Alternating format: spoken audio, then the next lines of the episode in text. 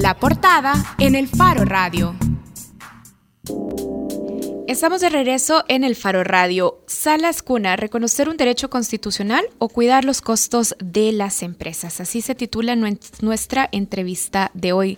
Recuerden que si quieren participar pueden hacerlo a través del 2209-2887 o a través de nuestras cuentas en Facebook o nuestras cuentas en Twitter, la cuenta del Faro o la cuenta de El Faro Radio, que es así, arroba el Faro Radio. La Asamblea Legislativa, lo estábamos mencionando antes de hacer la primera pausa, legisló apenas la semana pasada sobre la obligatoriedad de que tanto instituciones públicas como privadas con 100 empleados o más tengan dentro de sus instalaciones o muy cerca de ellas salas cuna que permitan a los trabajadores ofrecer un cuidado integral a niños y niñas de 0 a 3 años. Y cuando decimos finalmente, y hasta la semana pasada, lo decimos así porque en realidad este es un derecho reconocido por la Constitución desde 1983. Es decir, la Asamblea Legislativa pasó sin legislar sobre este reconocimiento constitucional 35 años. Y bueno, ¿qué se legisló finalmente? Ya lo decíamos, son empresas e instituciones públicas también que tengan de 100 empleados en adelante las que deberán invertir y mantener estos espacios, estas salas cuna. Y también se ofrecen diferentes modalidades para su construcción. Hoy queremos hablar sobre este cambio en la legislación y también sobre los beneficios e impactos que puede tener con Jimmy Vázquez, especialista en políticas sociales de UNICEF El Salvador.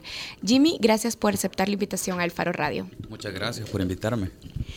Bueno, Jimmy, un día antes de que la Asamblea Legislativa legislara sobre las salas cuna, Usted y un empresario muy acaudalado, muy importante de nuestro país, Roberto Murray Mesa, publicaron una columna de opinión animando a los diputados para que aprobaran esta ley.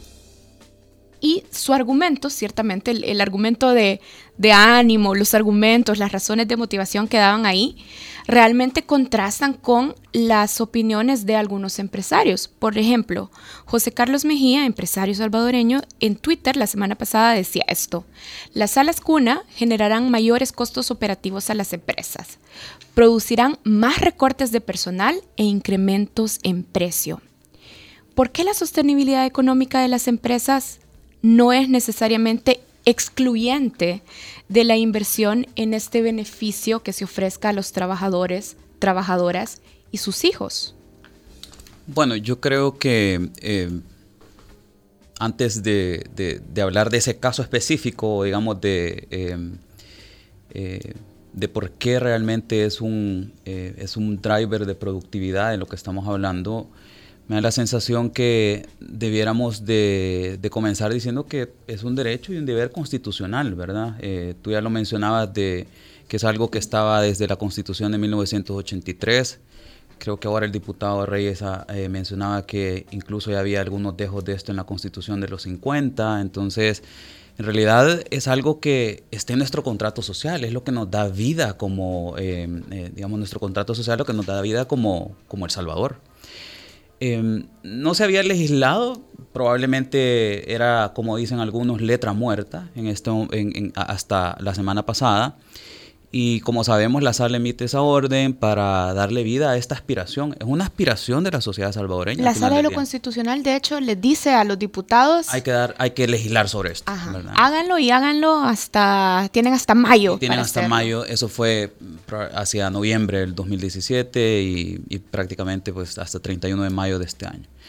Entonces, yo realmente creo que es, desde mi punto de vista, es la oportunidad de hablar de algo que no se habla. Eh, yo lo ponía ahora, o sea, de algo que no se habla y es el bienestar de nuestros niños, de nuestras niñas, de nuestros adolescentes. Em, ahora, este es el arreglo de Salvador, ¿verdad? O sea, esto es algo que ya se colocaba ahí en 1983. Habría que hacer una, una, suerte de estudio de derecho comparado para, para ver cuáles son los arreglos que hay en otras sociedades, pero en el caso nuestro colocábamos eso como como algo que debía de ser, digamos, un, derecho y un, deber de, de trabajadores y empresarios. Jimmy, ¿y es, es posible dimensionar o, tener en cuenta cuánto ha, cuánto ha perdido El Salvador por tener ese derecho constitucional como letra muerta durante tantas décadas? Es decir, por no invertir en el cuidado integral en la primera infancia de los hijos e hijas de los trabajadores. Yo creo que ahí los argumentos que hay que utilizar son los siguientes. Miren, tenemos que partir de la demografía. Em, el Salvador es joven, quizás no sea de, es de, los, de los países que son más jóvenes de, Centroamérica, en América Latina probablemente esté en un sector medio. Em, nacen aproximadamente 100.000 bebés cada, cada año. Si ustedes ven las cifras del Ministerio de Salud, probablemente estén como 92.000 en el sector público, unos 8.000 en el sector privado. Eh, evidentemente eso nos lleva a decir, bueno, son 12 bebés los que nacen cada, cada hora, em, cada hora que dura este programa, por ejemplo, en promedio. Y y, el punto es, ¿qué hacemos con ellos? ¿Qué oportunidades, les, qué oportunidades desarrollamos? Hay que, hay que tomar algunas evidencias y evidentemente lo que uno puede empezar a rescatar de lo que ahora se habla mucho más en las, eh, desde las ciencias económicas y sociales es, se dice, mire, una de las primeras cosas que se deben de considerar es que el cerebro humano son lo que le llaman las tres libras más complejas del universo. ¿Por qué son las tres libras más complejas del universo? Bueno, porque la construcción, hay una construcción, digamos, que se da en un periodo biológico. No es en cualquier momento, no es que eh, de repente yo voy a poder hacer, digamos, ciertos crecimientos eh, a los 15 años. No es así. Lo que nos dice la neurociencia es, al momento de nacer, el cerebro está desarrollado en 17%. Y luego al tercer año de vida hay un crecimiento del 85%, al cuarto año de vida es del 90%. Y luego queda un 10% restante. ¿Cómo crece? ¿En función de qué crece? En función de conexiones, neuronales. Es básicamente nutrir, y por eso es de que se dice, ¿son una esponjita los niños? Eh, sí, son una esponjita porque están, están aprendiendo absolutamente todo lo que está a su alrededor. Entonces, desde el punto de vista de la neurociencia, lo que ha dejado de, lo que ha dejado de construir El Salvador son millones, trillones de conexiones neuronales que probablemente te podrían haber dado, digamos, diferentes eh, ideas de desarrollo, por ejemplo. Vaya, ¿y eso cómo lo conectamos, por ejemplo, con nuestros indicadores a lo mejor comparados de desarrollo económico y desarrollo social con respecto a otros países que a lo mejor sí han desarrollado o esta, este tipo de políticas y otras para cuidar a la primera infancia? Mira, eh, yo creo que podríamos hacerlo de la siguiente manera. Cuando, cuando estamos hablando de, hablemos de crecimiento económico. Cuando hablamos de crecimiento económico, al final del día eso es valor agregado. Lo que medimos es el valor agregado que hace una economía. Y el valor agregado depende muchísimo de los talentos y destrezas, habilidades de la gente. Si tú tomas una corte, por ejemplo, tú tomas la corte de eh, las personas que estaban entre 0 y 25 años de edad en 1992, que ahora están entre 25 y 50 años a la fecha, eh, tú vas a encontrar de que en esa población ellos tienen aproximadamente un 53% de situación de subutilización laboral, en su mayoría subempleo, un 23% aproximadamente tiene la categoría que llama la OIT trabajo decente, es decir, eh, que tiene un, tipo de inserción laboral que te lleva a tener eh, un buen salario y redes de seguridad social. La gran diferencia entre ellos dos es una, entre estos dos grupos, el que tiene una mejor inserción laboral tiene bachillerato completo. El que tiene la peor inserción laboral, ese tiene aproximadamente séptimo grado.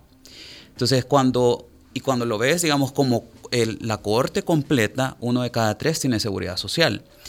Ahora, si te vas hacia atrás, y era uno de los argumentos que nosotros presentábamos en ese documento, es em, cosas que se dejan de, de construir. Es que mucho del éxito que tú tienes en, el, en, la escuela tiene que ver precisamente con qué construiste hacia atrás. Entonces decíamos, una de las evidencias que hay es que perdés aproximadamente cuatro grados escolares. El Salvador le toma, de acuerdo a datos del, del, BID, le toma aproximadamente, Skipper eh, decía más o menos 15 años aumentar un año la escolaridad promedio.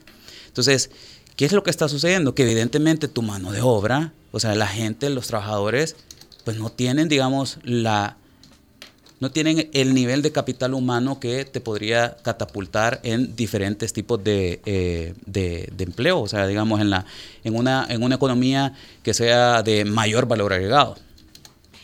Jimmy, mi, mi, mi pregunta es, vaya, usualmente cuando nosotros hablamos de mejores beneficios para los trabajadores, siempre salen estas voces. Eh, yo, pensaba mucho, por ejemplo, en el debate que tuvimos hace un par de años, o creo que el año pasado, sobre el salario mínimo, el aumento al salario mínimo. Y el, y, el, argumento que usualmente se, se, se esgrime desde eh, organismos como la Asociación Nacional de la Empresa Privada, la NEP, es que eh, esta gente que todavía cree como en la teoría del rebalse, ¿no? Es que, que la economía crezca y por tanto todos tienen más ingresos y todos pueden aspirar a un mejor nivel de vida. En cambio, Aquí estamos hablando de una obligación que el Estado impone a las empresas y los, los empresarios ya lo están diciendo sobre este tema es el costo que va a tener eh, adaptarse a las cunas en las empresas va a repercutir en que tengamos que eh, despedir gente o bajar salarios o disminuir la productividad. Es, no hay un punto medio que se pueda encontrar entre ese argumento y esta, esta lo que muchos consideran una, ex, eh, una intervención excesiva del Estado. No puedo hablar de una intervención excesiva del Estado cuando es algo que nace de la Constitución de la República. O sea, en realidad es, como digo, es lo que nos da vida como sociedad. Em, yo creo que lo, más importante son los costos de no actuar. Al final del día, o sea, esto es lo que te, lo que te estoy diciendo es la historia del desarrollo. El desarrollo se construye, el subdesarrollo también se construye. Nosotros hemos tomado muchísimas decisiones y eso te las puede dar cuando tú ves, por ejemplo, las tasas o el PIB comparado desde 1950 hasta la fecha de países que estaban, los países nórdicos, sudeste asiático. Para que tengas una idea, nosotros en 1950 nuestro PIB representaba el 215% del PIB de Corea del Sur. Ahora solamente una fracción, 23%. ¿Por qué? Tiene que ver con las capacidades y destrezas de esa población. Eh, adicional, tú ves eh, los, los, los, los, estándares educativos que tienen, los trazadores educativos que tenemos hoy en día, El Salvador, y tú te vas a la historia de Singapur y vas a encontrar que son exactamente los mismos de 1978. Entonces, ¿qué hace la diferencia? Invertir en la gente. Pero lo que nosotros estamos diciendo aquí es de que invertir en la gente todavía se queda un poco amplio. Pero invertir en la verdadera riqueza es a dónde está demográficamente tu verdadera riqueza de acuerdo a la demografía, son tus, son tus niños, son tus nietos, son tus hijos, tus nietos. Entonces, yo creo que, digamos, es importante verlo desde esa, óptica. En segundo lugar, nosotros, digamos, lo, hemos, lo hemos dicho en diferentes foros de responsabilidad social empresarial, con la misma NEP, y, y las empresas son creadoras de bienestar al final del día. Son creadoras de bienestar, son parte de hay un dicho, hay un proverbio africano que dice, It takes a village to raise a child. Se requiere de todo un grupo de gente, de, un, de una comunidad, para, de una aldea para, para construir, para criar a un niño. Y eso es lo que al final del día le pasa a El Salvador. Esta es una tarea no solamente del sector privado, es una tarea del Estado y del Estado estoy hablando del gobierno central y de los gobiernos municipales. Si ustedes hacen un poquito, rascan un poquito la ley FODE, van a ver que también ahí hay temas centrales de guarderías y de centros de cuidado infantil. También el gobierno central tiene y el Estado como garante de, la, de los derechos que nos confiere la Constitución de la República, la Convención de los Derechos del Niño, etcétera, es también eh, un actor importante, así como las organizaciones de la sociedad civil. Eh, entonces, al final del día, lo que estamos hablando aquí es de uno, de uno de los actores y cómo puede contribuir. Ahora, los costos de inacción. El no actuar tiene precio. ¿Qué es lo que sabemos? los, los, datos lo que nos dicen de, em, del BID es que aproximadamente se deja el costo de no actuar es 4 puntos del PIB. Eh, eh, esto significa... No, tenerse a las cunas. Eso, básicamente, tú lo que estás haciendo es, en el largo plazo, no actuar significa lo siguiente, que ese niño, al final del día, como estamos aquí nosotros, fuimos niños, nos, insertamos al mercado laboral y muchísimo de lo que, de, de la construcción de los acervos que nosotros tenemos, tienen que ver de esos acervos tienen que ver con la infancia Y hacia futuro, cuando tú estás en la etapa adulta, tiene que ver con la capacidad adquisitiva que vas a lograr. Ahora, Jimmy, vaya, yo no soy empresaria ni por cerca, pero si a mí, no sé, me voy a poner ahora en juego de roles, pues, y yo dijera, ah, Jimmy, está bien, que bien el desarrollo económico, el desarrollo social, etcétera, etcétera, pero la realidad es que a partir de que yo construya esta sala cuna, yo probablemente voy a quebrar, no ahora, en dos años, cuando ya tenga que asumirlo dentro de mi estructura de costos. ¿Qué le responde? No creo, no creo por lo siguiente. Hay que hacer ese estudio para El Salvador. Pero tú lo que encontrás es la evidencia, la evidencia lo que te dice es, por ejemplo, un estudio de Cornell decía, la disponibilidad de cuidado infantil condujo a la reducción del ausentismo y rotación de empleados en un 20 a 30% del ausentismo, entre un 37 a 60% la rotación de empleados. Cornell, la Universidad estadounidense. La Universidad estadounidense. Ahora, esto es sumamente importante porque cuando ustedes van y vean otro dato, eh, este es PricewaterhouseCoopers para, para Latinoamérica, dicen, miren, el costo de contratación promedio en América Latina es de 300 dólares. Y el tiempo que, que, que, invierten las áreas de recursos humanos... ¿A qué se refiere con costo de contratación? El costo de contratación que dicen ellos es, digamos, todo lo que tiene que hacer la empresa para contratar a alguien. O sea, no se contrata, digamos, tenés que hacer una serie de... Eh, que alguien hace el perfil de una persona, que luego se hace todas las entrevistas, eh, todo ese costo. El proceso de El proceso, de acuerdo a esta firma, que ustedes saben es muy respetada, dice, en América Latina es de 300 dólares. Ok. Y el tiempo que invierte en las áreas de recursos humanos es de alrededor de 15 días. Entonces, cuando tú estás hablando, tú añadís a esto, a lo que te decía anteriormente de la reducción de ausentismo y rotación, evidentemente que te estás o sea, digamos que tú estás ahorrando ciertos costos, porque eso, eso es lo que, o sea, digamos, el cuidado infantil te reduce ese ausentismo y la rotación de personal. Tú estás básicamente eh, siendo no paliativo, sino preventivo. Estás utilizando una lógica de prevenir un costo que evidentemente te puede venir. Entonces, yo creo que al final del día esto lo tenemos que ver para El Salvador. Tenemos que hacer el estudio porque no lo tenemos. Es algo que al no estar legislado no se habían encendido las luces de decir, ok, empecemos a ver esto. Pero este data aquí existe. Si ustedes preguntan, y sobre todo si nos vamos a las empresas que son las que eh, estarían dando este beneficio, que son las de 100 o más, evidentemente que este data existe ahí y podemos entonces empezar a hacer cálculos de cuáles son los beneficios que realmente van a existir. O sea, es decir, el costo que ahorita se asume vis a vis la inversión que va a existir y tú vas a ver de que el ratio de eso evidentemente va a ser en favor de la inversión. Jimmy, en esa columna de la que estábamos hablando, citan algunos datos. Por ejemplo, este, tan solo 2.2% de niñas y niños de 0 a 3 años asiste a un centro educativo inicial, según la, la Digestic. Uno de cada tres niños entre 0 y 3 años viven en hogares con solo alguno o ninguno de sus padres. Y ese que a mí me parece bien importante es que alrededor del 50% de hogares con niños o niñas entre 0 y 3 años viven en pobreza.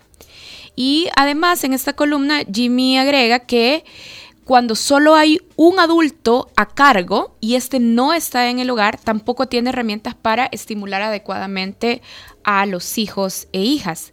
Pero vaya, dado el alto porcentaje de informalidad del sector laboral salvadoreño y que la ley solo se va a aplicar a empresas de más de 100 empleados, realmente podemos esperar que este tipo de intervención contribuya a reducir la pobreza, mejorar la inversión en los niños y niñas, reducir la desigualdad, si al final es un beneficio que solo va a aplicar para los trabajadores de empresas relativamente grandes, pues, y del sector formal. Me encanta lo que estás diciendo porque es precisamente lo que yo creo que se está detonando acá. Es una conversación más amplia. En realidad esto te lleva a tener una conversación más amplia. Esto te va a contribuir. Porque, por ejemplo, trabajadoras domésticas, trabajadoras y trabajadores de mercados, eh, emprendedores, por ejemplo, no van a tener acceso o seguirán sin tener acceso a este derecho constitucional, pues. Sí, no. Sí, no, en, términos de que, como yo te decía, este no es una agenda, no es el sector privado, es uno de los actores. Y desde, es, desde lo que se legisló, te va a, te va a apoyar en determinada, o sea, digamos, para determinado segmento. Pero esto también es tarea del Estado, es tarea del gobierno central, es tarea del gobierno local, es tarea de las ONGs y fundaciones privadas. Entonces, tú ahí tenés tres actores más que también tienen que sumarse a esto. Este, esta es una cruzada nacional al final del día. Entonces, ¿qué es lo que tenemos que ver? Bueno, este servicio, ¿a cuánto nos va a aumentar la cobertura? Sabiendo que, bueno, yo veía algún dato que pasaba ahí Edwin Seguro y decía, miren, hay 1.247 empresas que tienen 100, 100 eh, empleados o más. Ok, entonces, de esas 1.247, ¿qué porcentaje tiene niños entre 0 y 3 años? No tenemos datos de eso realmente. No tenemos datos de eso, pero tenemos, o sea, ahorita es donde tenemos que empezar a sacar esa data. Y en función de eso, ver entonces, ok, la cobertura esta nos llevaría a que de ese 2.2 subimos a cuánto. Y todo lo demás hay que cerrarlo por las otras vías.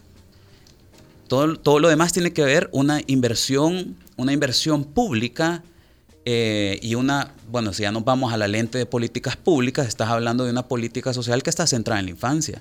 Pero evidentemente todos los argumentos que, que están detrás eh, de neurociencia, eh, de... Bueno, algo más que me parece sumamente importante es la capacidad de creación de empleo. Es que estás hablando de crear empleo. No estás hablando de, o sea, estás hablando de construir un nuevo sector económico, un sector que ahora no existe. Tú lo buscas y, bueno, podría, seguramente han tenido a alguien acá que le hable del nuevo sistema de cuentas nacionales en el nuevo sistema de cuentas nacionales, tú creas este sector, llamémoslo cuido temprano adecuado, y vas a ver entonces, puedes ver año con año la dinámica que te está creando. Nosotros decíamos, mire, es un sector económico que puede generar no menos de 20 mil nuevos empleos. 20 mil nuevos empleos para El Salvador no es nada que uno pueda decir, ah, es muy poquito. O sea, realmente es un montón de... Pero también te lleva a algo más, a una dinámica dentro de la, de la lente formalización e informalización.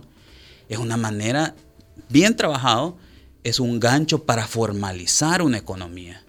Es, de eso se trata al final del día, o sea, digamos que te abre una oportunidad bien trabajada de empezar a cerrar y a crear los cimientos de una nueva generación, de una nueva economía. Jimmy, como decías, esto es parte de una conversación más amplia que por supuesto no vamos a agotar acá y, y, y, y, lógicamente tenemos que seguirla teniendo con otros actores, pero eh, para ir cerrando este, esta parte, ¿qué garantías ves en que el Estado salvadoreño vaya a poder cumplir con esta ley? Es decir, que esta ley no se vaya a transformar en otra de las leyes maravillosas que tenemos que lamentablemente son letras muertas o letras que solo se quedan en, los papeles pero que no se llevan a la práctica. Lo digo porque... Eh, vaya, en teoría el Ministerio de Trabajo tiene que eh, verificar y proteger a los trabajadores de las violaciones a eh, sus derechos laborales en realidad, en la práctica, eso no pasa demasiado. No hay demasiadas estadísticas del Ministerio de Trabajo aplicando esto. ¿Qué garantías tenemos de que esta ley de salas cuna sí se vaya eh, a, hacer, a, efectivo? Pues?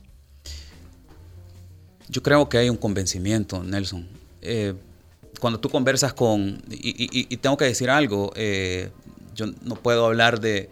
Lo que, de lo que puedo ver es cuando tú hablas con algunas personas del sector privado, bueno, miraba eh, hace poco también un, periódico estaba colocando una, nota que hacía una empresaria, Patricia de Parras, a propósito de esto, o sea, hablar de la primera infancia, decía, miren, realmente es una de las cosas que tenemos que entrarle como país. Este no es un tema, al final del día no es un tema de, una, eh, de un sector, como digo, o sea, es, it takes a village, ¿verdad? Em, yo creo que hay un convencimiento, pero y el convencimiento está creciendo porque hay suficientes argumentos, sean neurológicos, científicos, económicos, em, éticos. O sea, cuando tú ves y tú estás hablando de vamos a, eh, vamos a refinanciar una deuda de 3.600 millones de dólares y la vamos a trasladar a cuándo? Al 2040 Estás hablando de la generación de los niños de ahora que van a pagar eso. Entonces, es también un argumento ético de que si, si, si van a pagar esa, esa deuda, entonces tenés que invertir en que tengan las destrezas y habilidades necesarias para ser lo más productivo posible. Jimmy, pero antes, antes de cerrar, porque casi casi se nos acaba el tiempo. La ley da responsabilidades específicas al Consejo Nacional de la Niñez y la Adolescencia, al CONNA y al ISNA, al Instituto Salvadoreño para el Desarrollo Integral de la Niñez y la Adolescencia, de velar por el buen funcionamiento de las salas cuna. Jimmy, ¿realmente ves que estas instituciones del Estado junto al Ministerio de Trabajo tendrán capacidad de velar porque se cumplan las debidas formalidades del funcionamiento de estas salas cuna y además de sancionar el Ministerio de Trabajo? No tengo evidencia que me lleve a pensar lo contrario. No tengo evidencia que me lleve a pensar lo contrario. Eh, es, son, son instituciones que son recientes, son nuevas, relativamente nuevas, tienen, y que esto les permite, la ley lo que les ha dado es una facultad, una facultad para crecer Realmente lo que tenés ahí es un crecimiento de la institucionalidad en favor del bienestar de eh, la infancia. Yo lo veo así, eh, y, como digo, no, tengo evidencia que me llegue a pensar, me a pensar lo contrario. Más bien eh, que, que ese sector en crecimiento, más el convencimiento que yo, el convencimiento que tú ves en la empresa privada de que esto es algo que vale la pena, yo no veo ningún problema y más bien lo que veo es una enorme oportunidad de desarrollo para el país. Tenemos algunos comentarios que ya eh, solo vamos a mencionar porque no tenemos mucho tiempo. Jaime ya lo decía. Los datos comentados mucho dicen de la sociedad que tenemos poco empática, violenta, sin educación y que repite errores. Y luego añade, muchos ven al desarrollo humano en El Salvador como producto del crecimiento económico. No es momento de preguntarse que algo hemos estado haciendo mal y luego, este creo que viene a través de Facebook, Elmer Díaz dice, excelente debate, pero creo que el gobierno central tiene que dar una clase de ayuda para estas empresas para que puedan empezar estos proyectos. Eh, bueno, y así cerramos. Definitivamente vamos a tener que seguir conversando sobre esto. Jimmy decía, es, es un tema del que se habla poco y naturalmente, pues sí, todavía es, es un derecho constitucional que solo algunos van a poder empezar a, disfrutar de manera mucho más amplia. Bueno, muchísimas gracias a Jimmy por habernos acompañado ahora. Jimmy Vázquez es especialista en políticas sociales de UNICEF El Salvador. Muchísimas gracias. Muchas gracias por la invitación.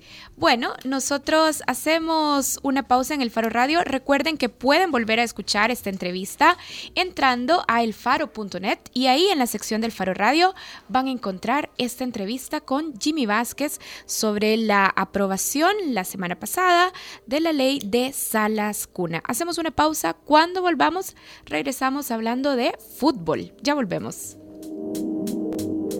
El Faro Radio. Hablemos de lo que no se habla. Estamos en punto 105. Si piensa construir, piensa en calidad. Piensa en Megablock. Para decorar, ampliar o construir, en Megablock encontrará los mejores productos de concreto al precio justo. Desde adoquines con tecnología bicapa hasta bloques estructurales. No lo piense más y llame al 2523-2300. Mega calidad, mega servicio, mega economía, mega en todo.